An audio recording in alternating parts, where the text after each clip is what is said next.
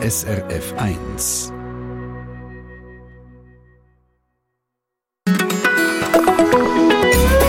SRF 1. Den Job machen. Dennoch richtig und gut, aber eben auch nicht mehr, als man muss. Das ist auf den sozialen Medien, wie zum Beispiel TikTok oder LinkedIn, im Moment ein grosses Thema. Es gibt dazu so einen neuen deutschen Fachausdruck, nennt sich Quiet Quitting, was übersetzt so leislige innere Kündigung heisst. Das wollen wir ein bisschen genauer anschauen. Was passiert da genau? Das machen wir zusammen mit dem Arbeitspsychologen Norbert Semmer, äh, was der Ausdruck mit Dienst nach Vorschrift zu tun hat und warum es bei dem Begriff auch nicht darum geht, dem Arbeitgeber zu schaden. Und natürlich wollen wir auch mit auch diskutieren und gerne von auch wissen, wie das bei auch ist. Habt ihr auch das Gefühl, dass er zu viel schafft, zu wenig Privatleben hat oder hat, wo er noch geschafft hat? Diskutiert mit, zum Beispiel auf srf1.ch auf Kontakt ins Studio klicken. Der Treffpunkt am Montagvormittag. Ich bin der Michael Brunner, willkommen.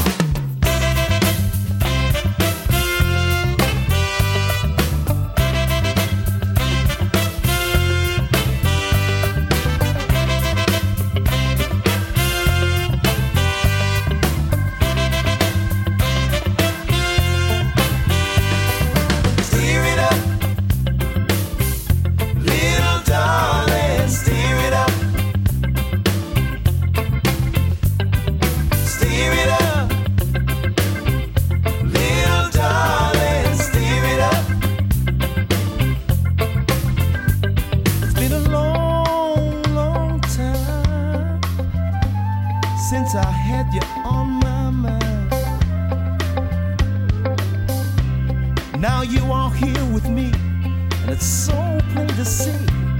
There's so much we can do.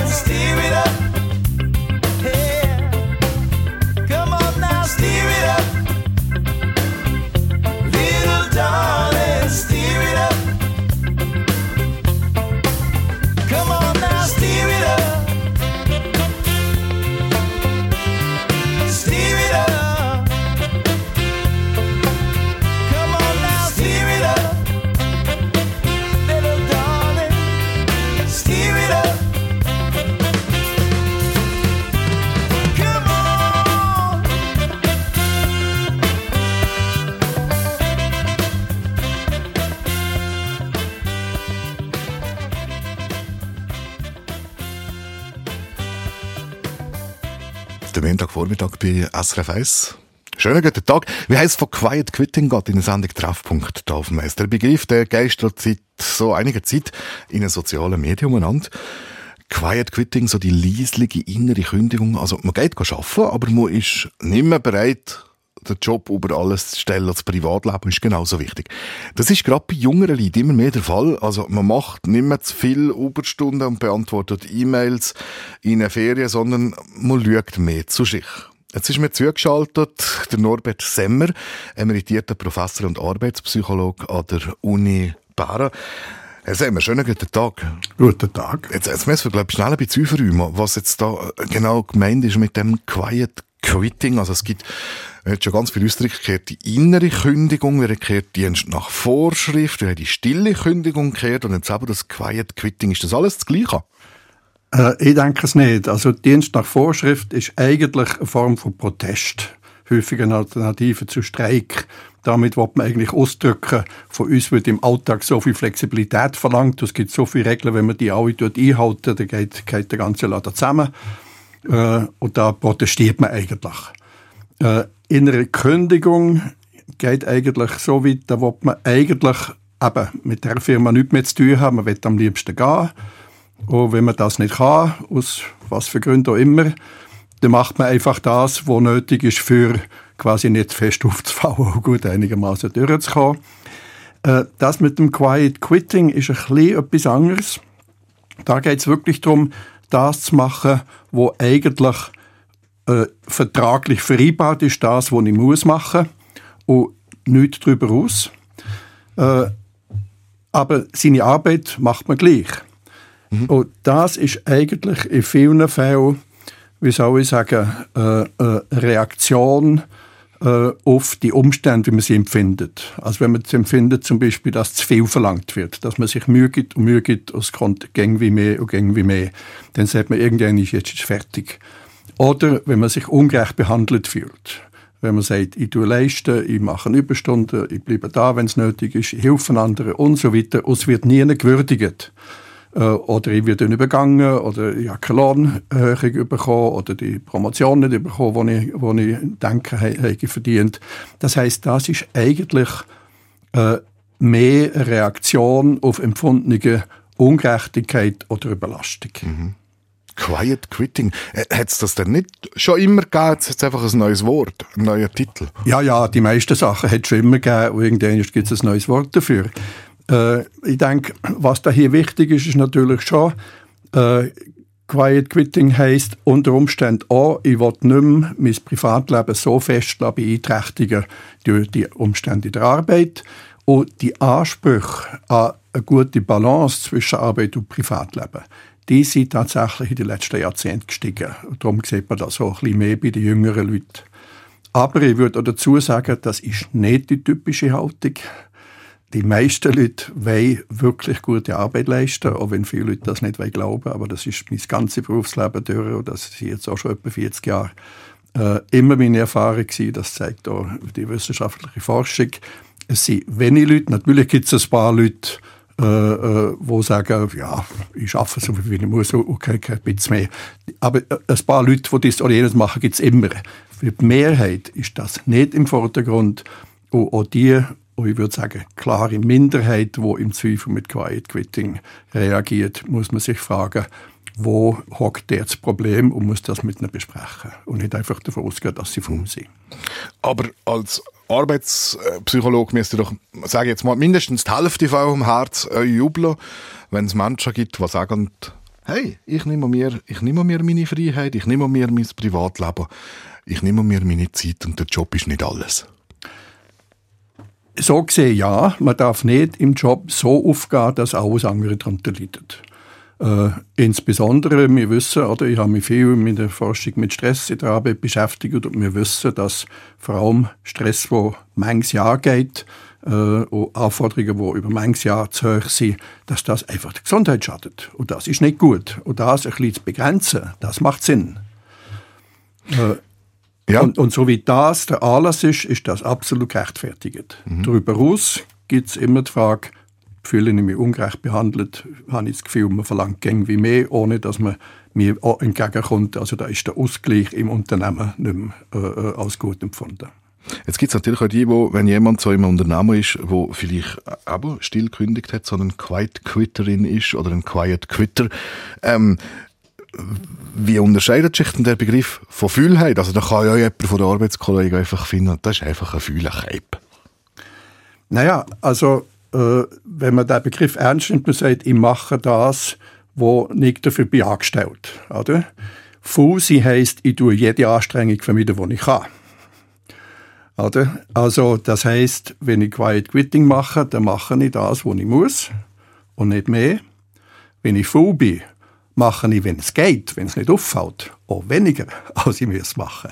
Da tue ich Arbeit an Kollegen und Kolleginnen delegieren, da tue ich schauen, dass äh, irgendein Fehler äh, äh, irgendeiner Art äh, verschwindet und nicht auffällt, dass ich für das verantwortlich bin und so weiter. Be Quiet Quitting setzen also Arbeitnehmerinnen und Arbeitnehmer auf eine klare Trennung von Arbeit und Privatleben. Dankeschön, Norbert Zemmer, für das Erste. Wir reden gerade weiter und schauen uns dann an, was so eine Arbeitseinstellung mit Burnout, Prophylaxe und Selbstfürsorge wirklich zu tun hat. Und ich würde gerne mit auch ins Gespräch kommen, in einer Sendung Treffpunkt. Kennt ihr das? Zu viel Arbeiten, zu wenig Privatleben, habt ihr das auch schon erlebt und gefunden?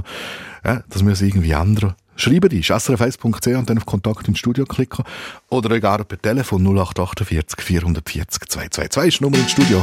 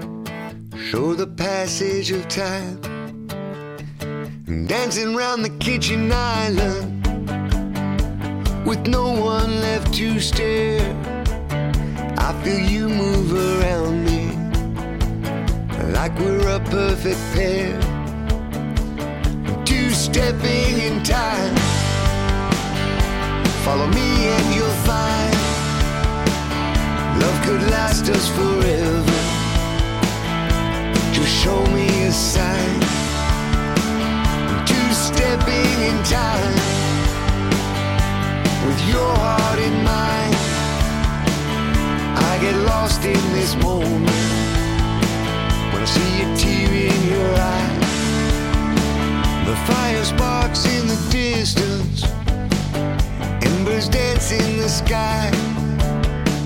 And I will love you forever until the day that I die. Two stepping in time. Follow me and you'll find love could last us forever. Just show me a sign. Two stepping in time your heart in mine. I get lost in this moment when I see a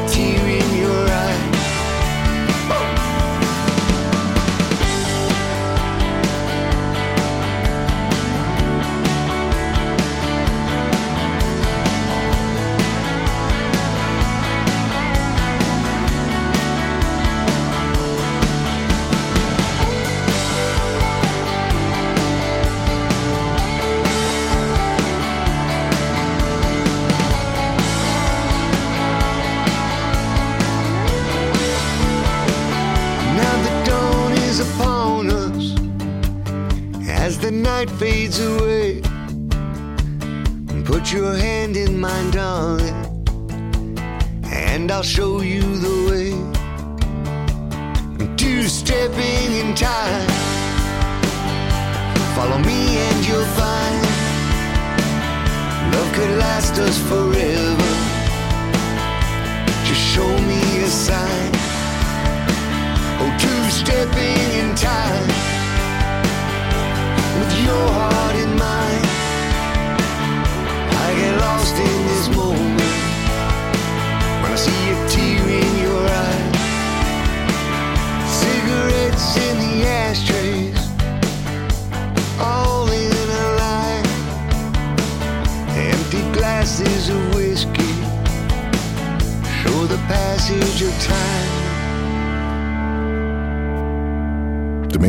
Montagvormittag bei SRF 1 Sendung heisst Treffpunkt und das Thema scheint zu beschäftigen, weil es äh, schon einige Reaktionen drauf gibt, auf das, äh, was wir da diskutieren. Es geht im Moment gerade um Quiet Quitting, um die stille Kündigung. Darum, am Arbeitsplatz äh, nicht mehr mehr zu machen, als man muss, sich mehr Zeit für privat nehmen und so weiter. Er ist zum Beispiel ein Hörer geschrieben, wenn ich aufzähle, was ich alles zusätzlich mache, was nicht im Vertrag steht, um mehr Lohn zu verlangen, hat es, heißt es immer, ja, es sei ja doch eigentlich wurscht, was er für die Arbeit erledigt während der Arbeitszeit. Hauptsache, er schafft während der Arbeitszeit.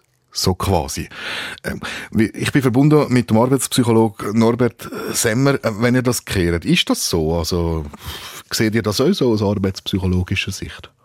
Also es kommt schon vor, es ist schon so, dass das, was sozusagen wie vertraglich festgelegt ist, tut nochmal einen Teil von dem beschreiben, wo man tatsächlich machen muss. Es kommt häufig irgendetwas, was zusätzlich passiert. Man muss Fehler ausgleichen, äh, man muss flexibel auf Störungen reagieren, äh, man muss einem Kollegen oder einer Kollegin helfen. Das alles sind Sachen, die sozusagen nicht im Vertrag stehen, aber selbstverständlich erwartet werden. Äh, und es ist natürlich auch eine Tendenz, oder, dass wir, wir, wir müssen heute schon mehr leisten als früher. Das geht zum Teil ganz gut. Wir haben auch mehr technische Mittel zur Verfügung und so weiter. Aber man darf nicht vergessen, man kann nicht ununterbrochen arbeiten ohne Pause, ohne dass es schädlich wird, und zwar sowohl für die Arbeitnehmenden als auch für die Arbeitgebenden. Das geht manchmal ein bisschen vergessen und man hat manchmal die Tendenz, wie soll ich sagen, das, was die Leute maximal prestieren können, für die Normalleistung anzuschauen. Und mhm. dann geht es nicht mehr auf. Äh, dann müssen Leute Pausen ausfallen. Das ist im Übrigen ein häufiges Phänomen, das tatsächlich passiert. Und dann tut es à la lang ihre Gesundheit angreifen. Und es wird auch von der Ökonomie her nicht mehr äh, wahnsinnig rentabel. Ihr habt jetzt gesagt, wir müssen heute schon mehr leisten als früher. Ich habe vor der SRF-Hörerin Ruth Kronenberg am Telefon gesagt, äh, das ist schon früher so gewesen. Man hat immer mehr Wellen und wieder mehr und wieder mehr. Ist ja logisch, dass man irgendwann in ein Problem läuft. Ja, natürlich. Also, das ist die Entwicklung. Man will immer mehr und das ist durchaus nichts Schlechtes, wenn man gleichzeitig bedenkt, wir müssen dagegen steuern, dass das heisst, dass äh, die Leute wie mehr an ihre Grenzen müssen gehen. Also mit Arbeitszeitreduktion, wenn man das Ganze in den letzten 150 Jahren anschaut, sehen wir das ja beispielsweise. Was man häufig ein bisschen vernachlässigen, Pausengestaltung. Pausen sind extrem wichtig für Produktivität, für Erholung, für Gesundheit, für Vorbeugung von Erschöpfung. Das wird zu wenig bedacht. Viele Kurzpausen sind extrem äh, äh, nützlich und produktiv. Über das gibt es schon ewig Forschung. Das wird gern vernachlässigt oder werden Leute, die Pause machen wollen, als, als faul angeschaut und sie Pausen dann alle ausfallen, wenn äh, die Sache schwierig wird. Da muss man gegensteuern und muss sich mit der Arbeitsgestaltung tatsächlich auch eingehend beschäftigen, dass man sagt, was kann man leisten und wie kann man das mehr leisten, nicht so ausufern dass das äh, am Schluss die Gesundheit der Leute angreift und zum Beispiel auch Fehlergefahr, Unfallgefahr und so weiter aufsetzen. Jetzt sind wir mehr so auf der Schiene von der Chefin. Der Chef will immer mehr. Es gibt eure Mitarbeiterinnen, Mitarbeiter oder ganz einfach Menschen wie du und ich, die von sich selber immer mehr abverlangen. Und wenn ich das richtig verstanden habe, Damian Gesponer, schönen guten Tag. Guten Tag. Ist das bei euch so, ja. gewesen, dass ihr von euch selber mehr abverlangt habt, oder? Ja, also das, ich bin immer so begeisterungsfähig gewesen, von allem, was ich irgendwie mache. Und als ich mich selbst, selbstständig gemacht habe, vor, vor 15 Jahren, als äh, Komiker, Künstler, Schauspieler, also als Clown, habe ich, äh, ist das schnell vorwärts gegangen und habe viele Anfragen gehabt und ähm, ich habe immer mehr und mehr und mehr, und mehr gemacht, bis mir einfach irgendwann mal vor fünf Jahren hat geklappt, im Spital gelandet. Und dann habe ich mich aber schön mit dem auseinandergesetzt. Äh, du kommst ja gar nicht mehr zurück, äh, wie ernährst du eigentlich dies, äh, deine Parasympathikus und ein sehr interessantes Buch gelesen, aber dazu mal das Manjana-Kompetenz, dass einfach einmal wie finde ich uns an, was mir gut tut, was mich in die Ruhephase bringt. Und da, an dem habe ich dann nachher recht stark arbeiten und das Verdauungssystem da jetzt damals wieder äh, ins Lot gekommen. Und ich bin nachher eigentlich, ich habe das Gefühl, ich später nur leistungsfähiger gekommen. Und in der Corona-Zeit ist die ganze Sache mit, mit dem Künstler da, sie uns ein bisschen drüber und drunter gegangen und äh, Schicksalsschläge noch daheim. Und dann bist du eigentlich schon recht mit dem Niveau drin und, und doch habe ich mich immer wieder gut erholen. Und nachher auch noch einen Job angenommen, also äh, hier in, in Fisch bin ich Lonza, wo ein riesiges Tempo geht. Und da Teilzeit angestellt und da bin ich auch recht stark immer gefordert. Und und find, haben mit dem Chef einen sehr guten Weg gefunden. Das für, die, äh, für mich die, äh, die äh, Work-Life-Balance stimmt. Und, äh, er hat auch früher Extremsport gemacht und versteht das und redet viel mit mir und sagt, was für uns da und dies und das. Und äh, das ist eine, eine offene Kompetenz, äh, Kommunikation auch wichtig. Und, und dass ich mich immer wieder an meine Befindlichkeit erinnere und einfach heute probiere, drin zu spielen. Als im Beruf Schauspieler habe ich gut gelernt, aber muss man sich aufpassen, dass man das dann neu macht. Ja. Aber ich merke schon, also es ist nicht darum gegangen, dass ihr etwas gemacht habt, was ihr nicht gerne gemacht hättet, sondern einfach zu viel von dem, was ihr gerne gemacht habt.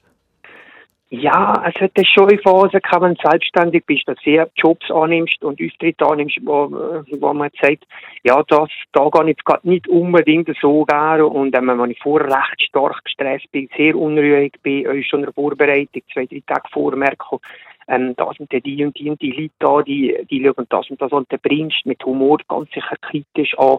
Und also jetzt das halt nicht gerne oder gerne ähm, ja, Unsicherheit äh, und Unwohlsein und, und dann sehe wirklich vor, oh, da kann ich jetzt nicht gerne, müssen wir wirklich noch ganz bewusst sagen, so, jetzt musst du in die Inner frei gehen. Und ich muss mir oft mal sagen, hey, das ist nicht alles. Das ist, das Schaffen ist einfach nicht alles. Das, du, also, du hast noch anderes, du hast noch eine Familie, die dich stärkt, du hast noch du hast eine, eine gute Karte drumherum, wo ich immer wieder gerne reingehe und mich einfach äh, da in der Zeit verweile. Und das sind einfach so wichtige Anker, die man muss haben. Und, ähm, und die Arbeit ist einfach wirklich nicht alles, obwohl sie eine sehr schöne Arbeit hat. Und auch die jetzt in der Lumps, also ich mache, ich mache das sehr gerne. Ich bin vorher schon mal lange da gewesen und, und habe mal vor 15 Jahren schon fest geholfen, dass jetzt da, dass in Richtung Biotechnologie geht. Und, Ja. und ähm, ich, ich, ich fühle mich auch da wohl. Aber ähm, mal so rückblickend noch gefragt, also wenn sich jetzt jemand Gedanken macht, bin ich echt in dem Strudel, wo dann könnte jetzt viel werden oder bin ich das nicht? Was würdet ihr für einen Tipp geben, jemandem, der sich das fragt? Wann merkt man, jetzt aufpassen? Ja, äh, also entweder merkt man das im Kopf, einen Gedanken, dass man sich nicht mehr gesortiert hat, dass man, wenn man etwas macht, nicht mehr schön kann im Jetzt sein und da verbunden ist mit der Arbeit, wenn man sehr verstreut ist. Und sonst auf körperlicher Basis äh, kann das in verschiedene Richtungen gehen. Mir hat dazu mal der Arzt gesagt, ja, äh, jeder hat eine Schwachstelle, bei dir ist jetzt äh, das Verdauungssystem anders, vielleicht Muskeln, da bekommt er muskuläre Verspannungen oder so durch. Und das sind einfach so Stressanzeigen und auf das sollte man einfach lügen und nachher wirklich, wenn man es nicht selber Wege findet oder in der Freundschaft oder Kollegschaft oder so Möglichkeiten findet, ähm, dass man eben, weil ich mal gehe schwimmen oder ich, ich mache halt schon seit 15 Jahren Yoga und das habe ich dann auch wieder ein bisschen intensiviert, intensiviert, dass man solches halt auch macht, oder? Die Zeichen einfach erkennen, auf den Körper losen. Also für mich ist das immer das A und O. Danke Oder vielmals. heute Nacht nicht gut schlafst oder so. Das sind ganz klare Abzeichen. Merci für den Einblick, Damian Gspunner. Alles Ja. Gute, merci. Danke euch. Merci. Jetzt gehe ich zum Arbeitspsychologen ähm, Norbert Zemmer. Wenn, wenn ihr jetzt das kehrt, was der Herr Gspunner erzählt hat, ähm, ähm, seht ihr das gleich? Ja, ich finde das eigentlich ein ziemlich typisches Beispiel, wobei sich eine Rolle spielt. Wenn man selbstständig ist, wird vieles von dem auch häufig mit von Existenzängsten natürlich ein bisschen getrieben. Aber wir kennen äh, unabhängig von dem äh, das Phänomen der Stressforschung, das heißt Challenge Hindrance Stressor, also ein Stressor, wo gleichzeitig eine Herausforderung ist. Äh, Und das betrifft tatsächlich überwiegend Leute, die gut motiviert sind. Eben nicht die Faulen, die lassen sich von solchen Sachen nicht stressen. die Motivierten, oder für die, da kommt das Projekt, wo interessant ist und du kannst das übernehmen, weil du bist die beste Spezialistin für das oder kannst du dich um den Kunden kümmern, den Kunden kümmern, der ist ein bisschen äh, schwierig oder kannst du den betreuen oder was auch immer. Herausfordernde Aufgaben, die einem Freude machen, weil man ist ja motiviert. Man will etwas dazulernen, man will sich beweisen, man will zeigen, dass man etwas kann. Und das heißt, das zu machen, macht einem auch zufrieden. Und gleichzeitig heißt es auch, dass es häufig Einsatz verlangt, wo eigentlich über das rausgeht, wo man à la longue permanent kann prestieren kann. Äh, und das merkt man häufig selber gar nicht oder und häufig merkt es auch die Umgebung nicht.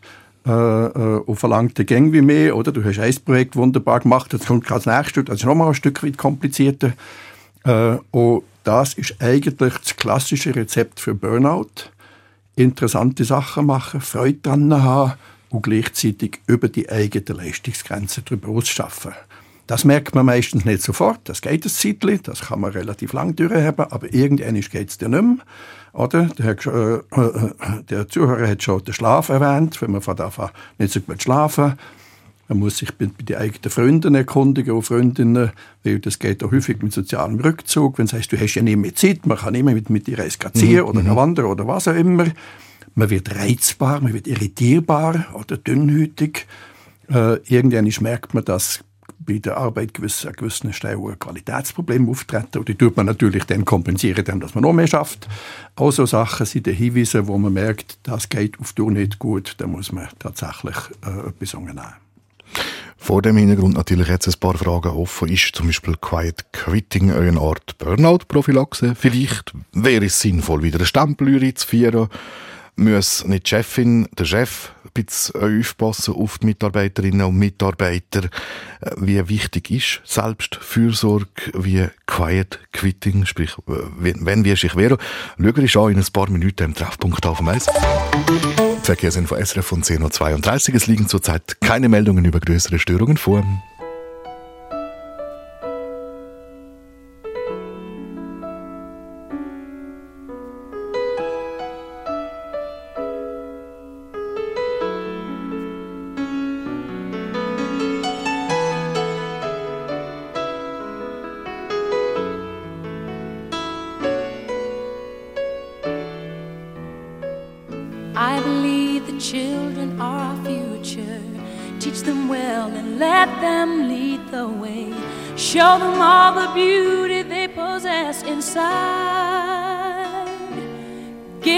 a sense of pride to make it easier.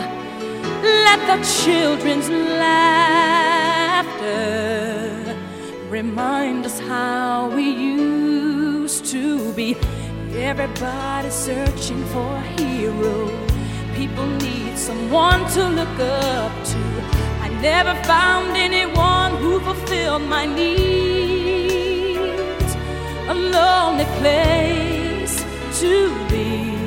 And so I learned to depend on me. I decided.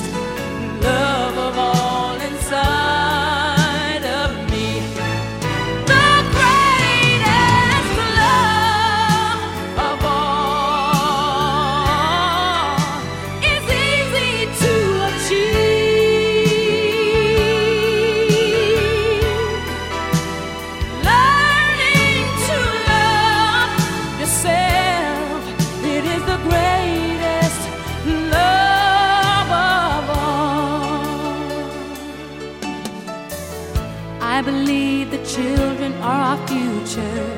Teach them well and let them lead the way. Show them all the beauty they possess inside. Give them a sense of pride to make it easier. Let the children's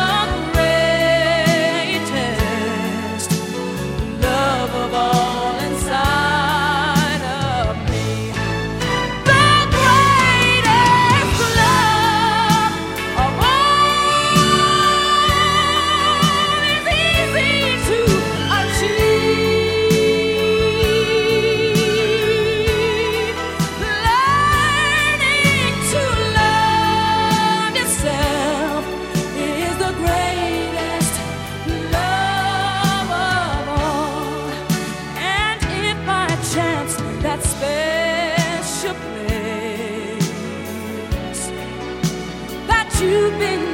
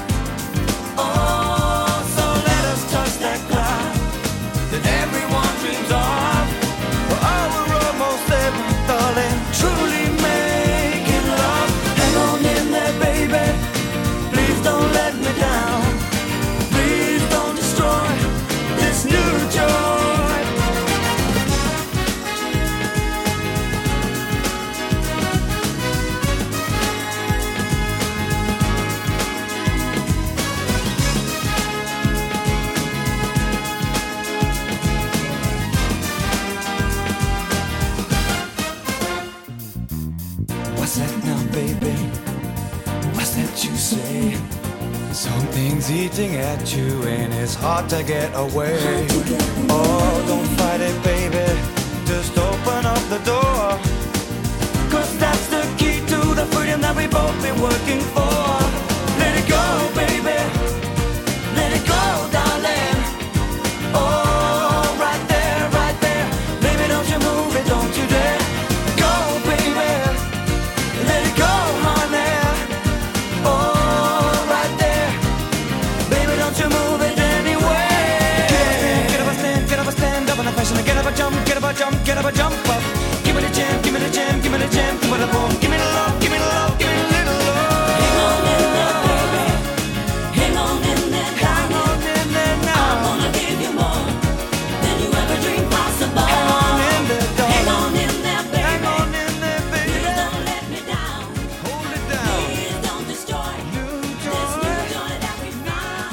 Arbeitswelt gibt es meistens irgendeinen Trend, ein bestimmtes Phänomen, wo man angegeistert.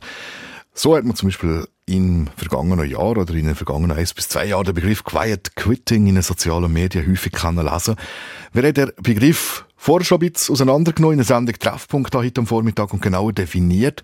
Man schafft zwar gerne, will aber nicht mehr alles geben, sprich die allerseits bekannte Extrameile gehen oder mehr zu sich und um Privatleben schauen. Und wir reden mit dem Norbert Semmer, Arbeitspsychologe, der mit mir verbunden ist. Ich habe vorher gesagt, da sind jetzt noch ein, zwei Fragen offen, Herr Semmer. Und zwar zum Beispiel, ob denn Quiet Quitting, Quitting nicht auch so eine Art ein Burnout-Prophylaxe ist.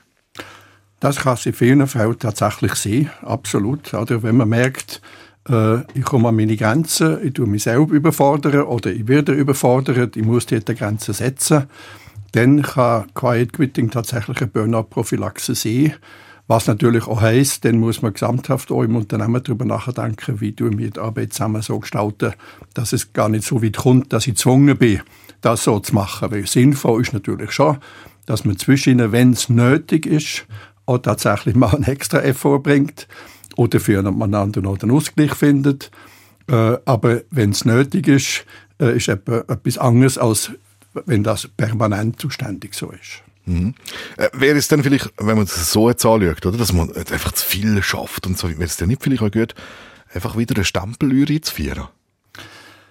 Also interessanterweise ist es tatsächlich so, äh, dass, oder man, man hat ja gedacht, zum Beispiel im Zusammenhang jetzt auch mit Homeoffice, oder wenn man Arbeitszeit nicht tut, tut, tut messen, tut Leute weniger arbeiten. Tendenz ist genau gegenteilig. Die Leute tun eher mehr arbeiten.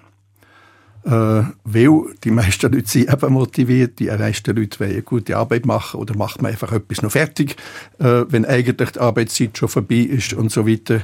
Von dort her ist tatsächlich in vielen Fällen Aufzeichnung von Arbeitszeiten tatsächlich auch ein Schutz für die Leute, äh, dass sie sich nicht überfordern. Das ist richtig. Ich habe zum Beispiel einen Kollegen, dem wird am Freitagabend um 6 Uhr wird dem der E-Mail-Account von der Firma abgestellt bis am Montagmorgen um 7 Uhr. Also das heisst, er kann gar nicht.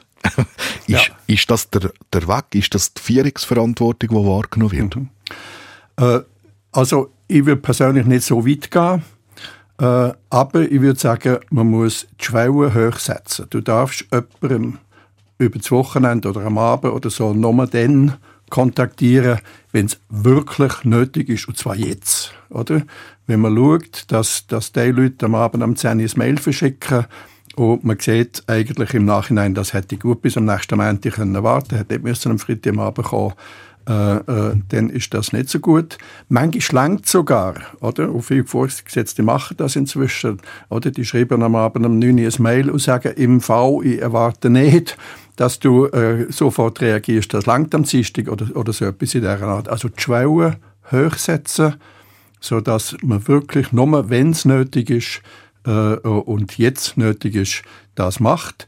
Und dann kann man, oder, und darum sage ich, die Mehrheit macht nicht Quiet Quitting, die Mehrheit ist parat zu reagieren und einzusteigen, wenn tatsächlich ein Anlass da ist, wo äh, das erfordert und wo ihre Kompetenz erfordert. Schauen wir ins Gesetzbuch, da steht, der Arbeitgeber ist euch mitverantwortlich, mindestens zum auf Gesundheit der Mitarbeiterinnen und Mitarbeiter schauen. Wie machen es denn die Firmen? Die Frage stellen wir jetzt gerade im Treffpunkt auf dem Eis.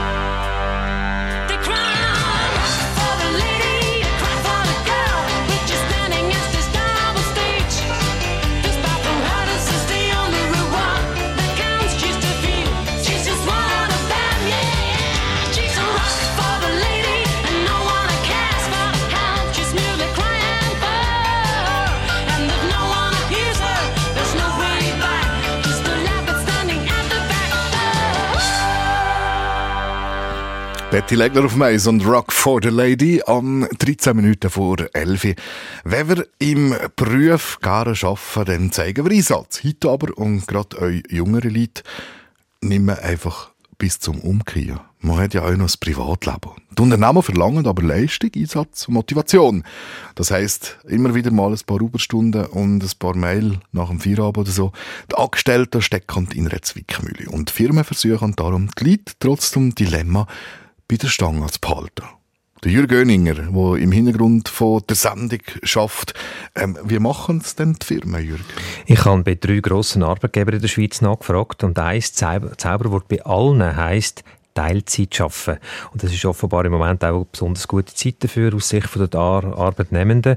Und das sagt zum Beispiel Petra Wittmer, die Personalverantwortliche bei der Technologiefirma Siemens Schweiz AG, einer Firma mit rund 6000 Mitarbeitenden in der Schweiz. Wir haben Möglichkeiten für Teilzeitpensen, wo sehr beliebt sind. Wir haben ähm, regelmäßige Austausch zwischen Führungskräften und Mitarbeitenden, wo wir, wo man gegenseitige Erwartungshaltung auch kundtut. Und wir haben diverse Gesundheitsprogramme und Weiterbildungsprogramme und, und Förderprogramme. Also es ist eine ganze Vielfalt, wo der Mitarbeiter kann Sachen für sich finden, die für ihn stimmen. So. Also können weiterbilden, sich orientieren, im ständigen Austausch sein, nicht warten, bis es klopft oder bis die Mitarbeitenden vielleicht abgehängt haben. Und eben die Möglichkeit für Teilzeit arbeiten. Teilzeit arbeiten ist auch bei der Swisscom mit ihren rund 16'000 Mitarbeitenden in der Schweiz möglich und erwünscht, sagt Mediensprecherin Sabrina Hubacher. Aber immer noch viele können sich das für sich gar nicht vorstellen, sagt sie. Darum haben sie ein Schnupperangebot für die, die es noch nicht entdeckt haben. Teilzeit auf Probe ist bei uns etwas, was möglich ist. Das heisst, man tut während einer bestimmten vereinbarten Zeit, beispielsweise drei Monate, mal ausprobieren, wie sich das anfühlt, wenn man Teilzeit schafft. Und man hat auch Garantie, dass wenn man das nicht so gut findet, dass man nach diesen drei Monaten auch wieder auf 100 Prozent umsteigen kann. Und wer will, kann bei der Swisscom sogar Ferien kaufen. Ferien kaufen heisst, wenn ähm, die üblichen Ferien, die man hat, einem nicht genügt, kann man bis zu zehn zusätzliche Ferientage kaufen. Das muss natürlich in Absprache sein mit dem Chef und mit dem Team und verzichtet in dem Sinne ähm, auf einen Lohn für die zehn zusätzlichen Tage. Bei der Schweizerischen Mobiliarversicherungsgesellschaft mit ihren rund 6000 Mitarbeitenden leitet man den Finger unter anderem auf die Firmenkultur. Das heißt, man pflege die Firmenkultur, sagt Barbara Agoba, äh, Leiterin HR und Mitglied der Geschäftsleitung. Was echt einen Unterschied macht, ist, wenn ich in meinem Alltag, äh, in meiner Arbeit Wertschätzung erfahre von meinen Kolleginnen, Kollegen, von meinen Vorgesetzten, wenn ich ähm, respektvollen um Umgang miteinander kann pflegen wenn ich wahrgenommen werde und wenn ich spüre, dass meine Arbeit eine Wirkung erzielt. Bei der Mobiliar haben wir eine tiefe Fluktu Fluktuationsrate, sagt Barbara Goba. Und das habe ich auch mit dieser Firmenkultur zu tun. Am Wochenende beispielsweise in Pratteln haben da Sieghelfende haben dem eidgenössischen Schwing- und Alperfest mitgemacht, am Paleo oder auch unserem Atelier de Futur durch die Digitalisierung ist die Arbeit und der Arbeitsort flexibel geworden. Auf das reagiert zum Beispiel auch die Siemens Schweiz AG. Wir haben flexible Arbeitszeitrahmen, wir haben das Mobile Working, also ich kann dort arbeiten, wo ich, wo ich am produktivsten bin. Ich, ich kann ins Büro kommen, ich kann einen Arbeitsplatz, ich kann auch von daheim aus arbeiten. Ich kann an einem anderen Standort arbeiten, wenn das Sinn macht, wenn ich dort die Leute treffe, die ich brauche. Und genau dort liegt der Punkt. Arbeit und Privatleben gehen immer mehr ineinander rein. Der Stress hat in den letzten Jahren zugenommen und die Leute kommen an ihre Grenzen. Und darum hat ein moderner Arbeitgeber, der das weiss, regeln. Das Recht auf Nichterreichbarkeit, das Handy in der Freizeit stumm und das Mail ungelesen bleibt. Drei Firmen, die also mit so Massnahmen schauen, dass ihre Mitarbeitenden kann und bei der Stange abhalten. Der Norbert Semmer, mit ihm bin ich verbunden, emeritierter Professor und Arbeitspsychologe an der Uni Bären. Wenn ich jetzt das kehre, was die Arbeitgebenden machen, ist das das, was dem Arbeitspsychologe ins Musikgehör einkommt, was gut ist? Das ist genau so, das höre ich gern. Äh, gemeinsam mit den Leuten Lösungen erarbeiten, wie man kann flexibel sein, auf die Wünsche der Leute eingehen äh, und gegenseitig aushandeln, wie man das macht. Äh, äh, ich glaube, es gibt nicht eins, eine Maßnahme, die dort gut ist, sondern tatsächlich das gemeinsame Arbeiten. Und ich habe jetzt speziell auch äh, noch wichtig gefunden, äh, zwar die Wertschätzung ist gefallen, oder man muss die Leute einbeziehen äh, in das Ganze, man muss äh, mitnehmen, muss sie ernst nehmen, ihre Bedürfnisse ernst nehmen und ich habe mich in den letzten Jahren viel mit Wertschätzung beschäftigt. Wir wissen, wie wichtig das, das für Leute ist und wie fest sie, dass sie leiden, wenn sie die nicht erfahren. Und handkehrum, wenn sie Wertschätzung erfahren, äh, sie auch ihrerseits parat zu reagieren, wenn das Unternehmen mal etwas äh, äh, braucht von ihnen, wo vielleicht ein bisschen außergewöhnlich ist. Äh, auch sie, es macht die Leute gesünder. Und es macht das Unternehmen besser. Also das von der Unternehmenskultur und das geht über alles. Das geht vom täglichen Umgang miteinander bis zu guten Arbeitsbedingungen, bis zur Ergonomie, bis zur Arbeitszeitgestaltung und zur Flexibilität bei Arbeitsort. Wenn dort eine Wertschätzung vorhanden ist, ist das die beste Voraussetzung, dass man dort gute Lösungen findet. Jetzt habe ich ein, zwei Sachen gehört, zum Beispiel Teilzeit schaffen ist so äh, jetzt angeführt als ein möglicher Lösungsansatz.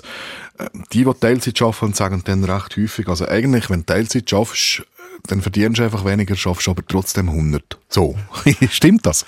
Also es ist natürlich schon so, dass äh, Produktivität nicht über die ganze Arbeitszeit gleich bleibt. Oder? Wenn man weniger schafft, ist man pro Stunde in Regel produktiver. Von dort her stimmt das sicher. Äh, äh, Teilzeit äh, tut nicht, wenn man von 100 auf 80 Prozent geht, äh, ist die Arbeit nicht am Schluss 80 Prozent, sondern, weiß ich, vielleicht 90 oder so, jedenfalls mehr als 80. Äh, und von dort her muss man natürlich schon auch darüber reden, äh, muss man nicht eine normale Arbeit, ein normales Arbeitspensum in einer normalen Arbeitszeit auch können, können leisten aber das gesagt, es ist gleich natürlich so, äh, die Leute wollen gerne noch ein bisschen weniger arbeiten, aus allen möglichen Gründen. Oder? Familienverpflichtungen, Kinder oder Elternpflege ist häufig ein Argument.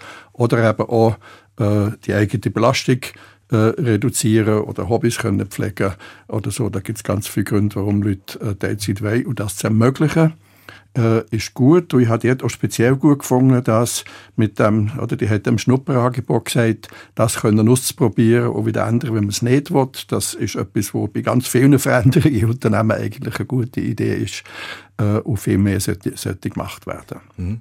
Was ich noch spannend finde, ist, so oder mit dem selber kann noch einteilen, wie man es will und selber kann noch bestimmen. Das ist ja spätestens hat es immer geheißen, so seit Generation Y ist das ganz ein grosses Thema. Ist das tatsächlich so ein grosses Thema oder haben wir den Eindruck nur? Nein, das ist tatsächlich ein grosses Thema und zwar eigentlich schon immer gewesen. Die Leute wollen nicht gerne alles vorgeschrieben haben, alles von außen geregelt haben, sondern selber können entscheiden Und wir wissen schon seit Jahrzehnten, dass Arbeit, wo Möglichkeiten bietet, dass ich ein selber entscheiden kann, wie ich was mache und wenn das ich mache, dass das die Leute gut tut und auch die Qualität der Arbeit gut tut. Gleichzeitig ist es natürlich auch so, äh, und das, gesehen, das braucht auch die Fähigkeit, weil eben die Sachen nicht mehr von außen geregelt werden, muss ich sozusagen das selber regulieren. Und das heißt, ich muss selbst Regulationsfähigkeiten haben. Ich muss zum Beispiel können planen, äh, und zwar realistisch planen und gut planen. Äh, wir sind da häufig nicht so gut drin, oder? Wir sehen, dass auch die meisten von uns machen ihre Steuererklärung vom letzten Drücken äh, wer in Schule muss einen Vortrag halten, macht noch auch nicht, nicht selten am Abend vorher. Wir sind also nicht immer gut äh, äh, in der Selbstregulation. Äh, das kann man lernen. Es gibt zum Teil ganz einfache Sachen, sich einen Plan machen, also schriftlich festlegen, was ich wenn machen und der aber realistisch, weil wir die in der Regel uns überschätzen und denken, wir sind in Stunde fertig und nachher geht es aber zwei. Äh, und das ist schon der Planungsfehler von Anfang an. Das sind Sachen, die sollte aus meiner Sicht auch zunehmend in Schul- und Berufsausbildung mit einbauen, weil das ist eine Anforderung, die am Wachsen ist. Sagt Norbert Semmer, Arbeitspsychologe und emeritierter Professor an der Uni Bern. Besten Dank. Die Sendung Treffpunkt übrigens in ein paar Minuten zum Nachlesen im Netz srf1.ch. Und Herr Semmer, als jemand, der die Steuererklärung auf den letzten Drücker ausfüllt, gibt es eine neue Möglichkeit, dass man mit dem psychologisch so umgehen kann, dass es einem gar nicht so eine Rolle spielt, wenn man schon von letzten Drücker ausgefüllt hat? Das kann man. Danke vielmals. Schön. Gott hat jetzt gerade auf dem Eis. Have a little faith. Have a little faith in me. There's no words for what I feel. You need a little time to see. Let me prove my love is real.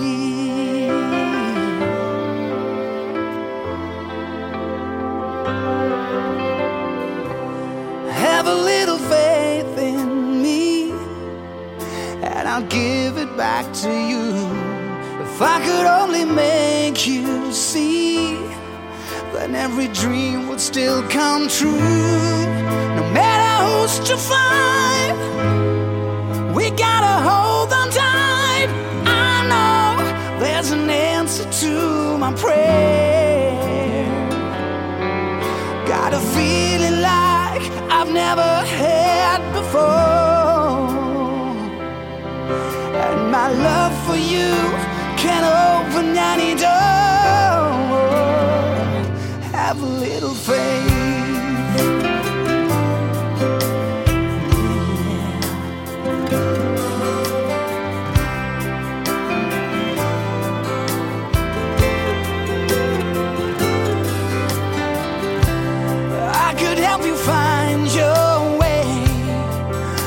Cause I know you're not that strong. It isn't just a game